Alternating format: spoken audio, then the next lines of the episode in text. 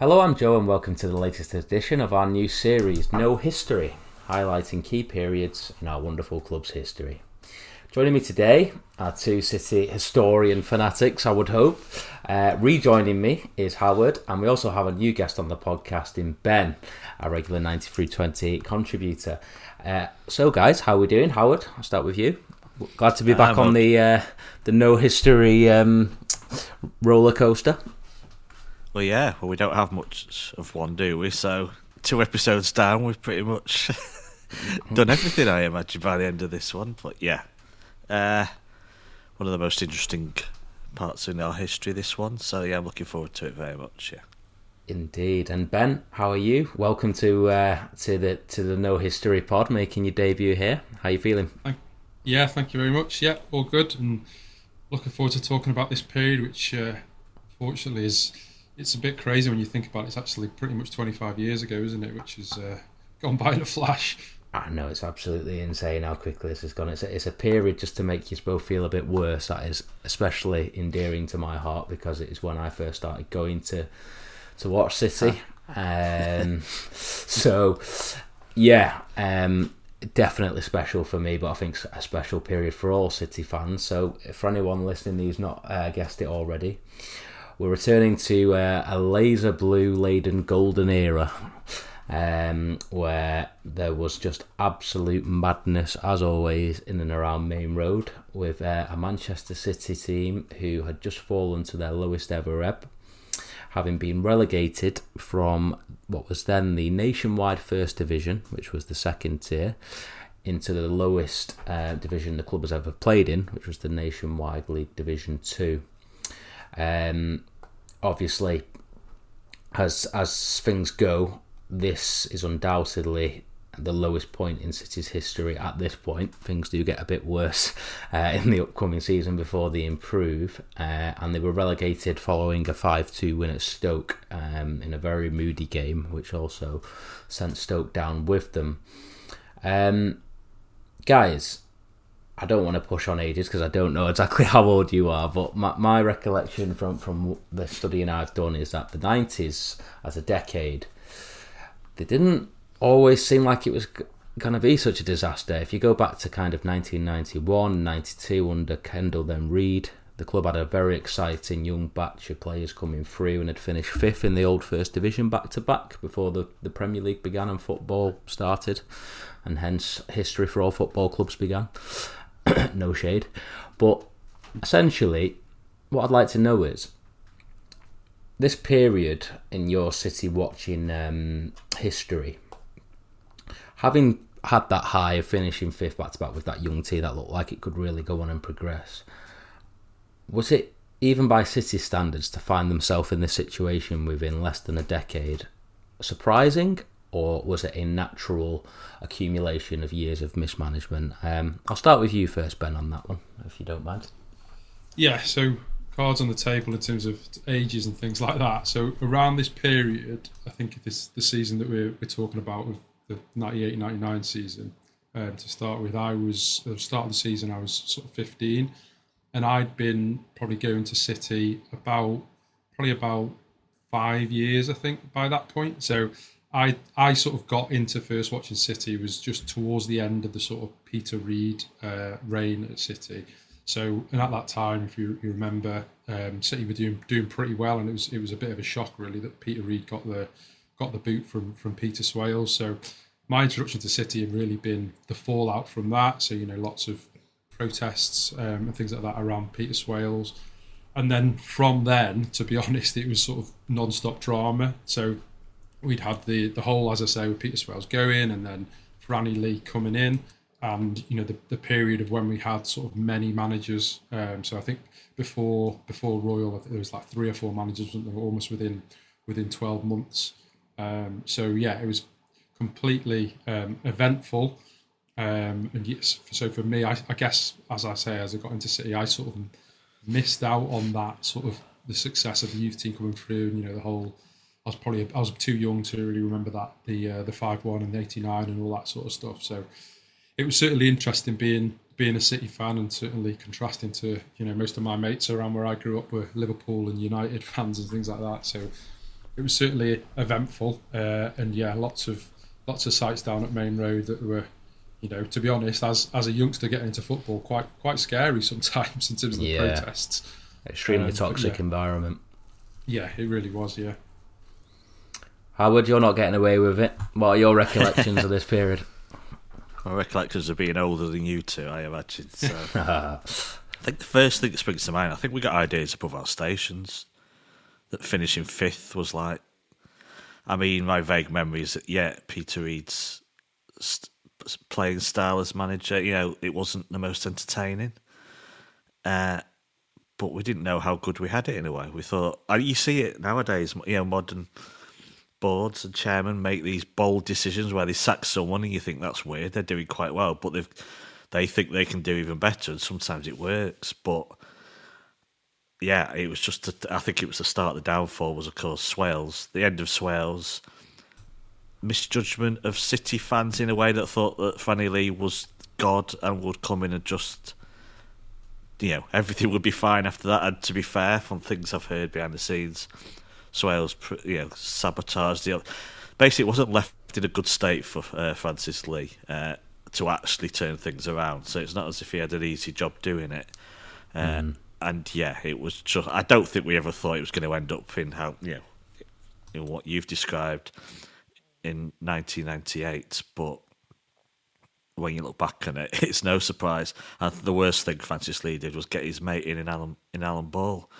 Uh, we probably thought that once we went down, we'd come back up, and yeah, that's it's just there was just so many other issues behind the scenes, wasn't there? It's weird. I did the thirty footy questions with Steve uh, yesterday, the other day, and uh, my first memory I said uh, was I was like with clarity was being relegated in 1983, and the last memory prior to Joe Royle is uh, well until the two seasons we're going to discuss was the Stoke relegation. Uh, that was on my birthday, so oh no. that was my life in those days. In recent years, I've seen City on my birthday in two Champions League semi-finals. One they won against PSG. One they somehow messed up against Real Madrid.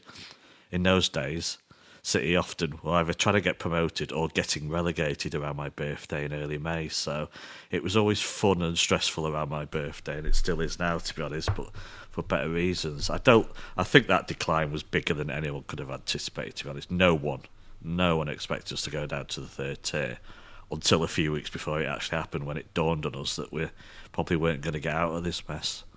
Yeah, and of course, Manchester City become the first club in kind of typical City fashion to have won a major European honour and find themselves in the third tier. I think Rob Hawthorne's famous co- commentary from when we are relegated at Stoke, and he lists the titles the club had won, and essentially the the showpiece for Sky of such a big name falling down to that level. Um, now Ben has already touched on on the protagonist, if you will, of today's episode, uh, and he is somewhat. Um, I think it's fair to say City royalty without um, trying to be too clever. Um, he was a gentleman by the name of Joe Royle, uh, Big Joe, who had played for the club in probably its last uh, meaningful um, era of challenging for, for, for major silverware in the mid to late 70s. Uh, playing in the, the, the team that won the, the League Cup at Wembley and finished runners up to the all conquering Liverpool side of 77. Uh, and this wasn't the first rodeo with Joe Royle. I mean, Peter Swales had very publicly courted him on one of his many uh, managerial searches uh, a few years before, before appointing Howard Kendall. Uh, it always felt natural that this would happen at some point. I think it's fair to say. And let's be honest, for where City were, I think you could brought brought in most managers in world football. We were hurtling towards that third tier. Uh, we had a squad of over 50 plus players. We had the pressure of potentially being signed up to a new stadium in the year 2003, which was obviously dependent on the club cutting the wage bill, as well as being at least in the, the second tier of English football. Um, and Big Joe had come from, from doing a fine job at Everton, obviously the last Evertonian manager to, to win a major piece of silverware in 1995 uh, with that Paul Rideout goal. Um, so yeah, fair to say a, big name in English football. Had, had won league titles and honours across Everton and City. Had won a, a league title at, um, uh, sorry, an FA Cup at Everton, and also probably his finest achievement was was taking uh, Oldham from either the second or third old division to, to the inaugural Premier League and keeping them up for a couple of years. So, guys, just to touch back on this, he comes in in kind of um, I think it was late February 1998, and and the toxicity at the club had probably risen to an all-time high. There's there's constant protests, fans running on the pitch, uh, ripping up the season ticket. I mean, to set the scene of Britain in general, New Labour have just uh, got in. Oasis's popularity is never higher. You've got Liam Gallagher walking around the Maine Road pitch in a parka in 30 degree heat, similar to today's weather. Um, and here City find yet another manager coming in. But did this feel different to you guys? I mean, I'll start with you this time, Howard, given that it was someone with such clear connection and feel for the club. Yeah, I think when you, you know, read up about it, you'd say that he took over from Frank Clark, and I read an article that said he got the club. I hate that phrase anyway. He gets it. you see it with uh, United quite a lot, or Liverpool or other clubs. Uh, of course, he played for us, but there's a big gap there in a way. But I think he did understand the club better than some of his predecessors. I think Brian Horton, you know, we've had on the podcast, got the understood the club. Uh, he was too good. I mean, you've you've mentioned his his honours as manager. He was too good in a way. Uh, it, it was quite a, an achievement to get him in. I guess you could say, well, City are a big club, but look where we were. You know, it's the contradiction there. Was he too good for us? Was because you, you either judge him on the size of the club he's coming to or the situation they're in, which is dire. And yeah, I think he had about 12 league games that season. As you said earlier, I think it was 54 players.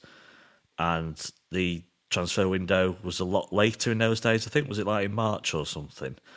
So yeah, there used got, to be one in the summer, and then the, I think it was yeah. like mid March. It saw something crazy. It closed. It, it, was much later, yeah, because uh, I think someone will, yeah, in the seasons we're going to look at, there's some late arrivals in seasons, uh, and he got rid of about twelve of them. I think. Uh, I, I don't think you can really judge him on those twelve games because I mean, you we laugh at United now. Have spent about a decade trying to get their club on an even keel and get things working the right way. You see how other clubs, how long it takes to turn things around. And City were in a dire state, uh, just financially, just tons of players coming and going, moving through. It must have taken him a couple of months to even work out what his best team could possibly be. Yet, uh, obviously, went for brawn over skill, and Kinkladze was uh, phased out. But at the time, it was a great appointment, and I thought even if he couldn't keep us up that season, it felt he was the right man to take us back to where we felt we belonged. Brilliant, thanks, Howard. And Ben, I can only um, commend what must have been a horrific school period for you at the age of 14, 15 going into this season because I went to school. I mean, my, my last um, full day at school, United won the Champions League in 2008, and it sounds like you had a very similar experience. At least City were in the Premier League and often beating um, United in my school year, so I had something to clutch onto. But it sounds like you were in the peak of your secondary school years during this most turbulent time of the club's history. But was this a, a small glimmer of hope for you in those times as a Blue, Joe Royle coming in, or was it just there was just nothing to, to, to smile about? Yeah, as Howard said, I think around the whole club there was this it's probably arrogance to be honest in terms of you know, and Alan Ball for me did sort of you know that was a real you know example of that. I guess is you know he was there's lots of stories about him going going into the you know city and showing his medals and talking about him being a World Cup winner throughout, and I think that was the the impression from from City is that you know they were going to bounce back up, um, and with those you know with all the managers we've talked about, and you know I remember for example listening to um, like Radio Manchester after the games when Frank Clark was uh, was in charge, particularly towards the end, and it was just desperate, desperate stuff. He was literally, you know, the, the interview would say, you know, what's the plan? What are you going to do next? And he, he was be basically shrug and say, I don't know, sort of thing. Um, so I think like any new manager does, and it's similar to a to a new signing. Um, and also, you know, at that point, despite how it how it ultimately went with Franny Lee, there was there was a lot of hope. Um, and I guess that's what it sort of turned from is, as I say, that sort of arrogance to getting worse and worse, and you know, City fans clinging on to anything that they could. Um, as you touched on with, with Royle sort of history with, with Oldham and Everton, he'd done well. So I guess you know that was that was certainly um, an exciting factor. But um, but yeah, I mean personally, as you, you you asked about school and stuff, as sad as it says, we we were almost becoming irrelevant at this point. It wasn't as if you know we were up there in some title race or you know taking points off United, as you said you. But you, when you were at school, it was you know we were we were well out of the uh, the rearview mirror to be any threat to any of these other teams. So it was more of a sarcastic laugh or, or something like that, rather than you know anything anything more than that really. Thanks for listening to the first 15 minutes of the show. To listen to the full podcast and all our contents, including reviews, previews, analysis, quizzes, and much more, go to 9320.com to sign up now, or simply click the link in the description. So, what are you waiting for? Go to 9320.com now for the best, most passionate, impartial coverage of Manchester City and beyond.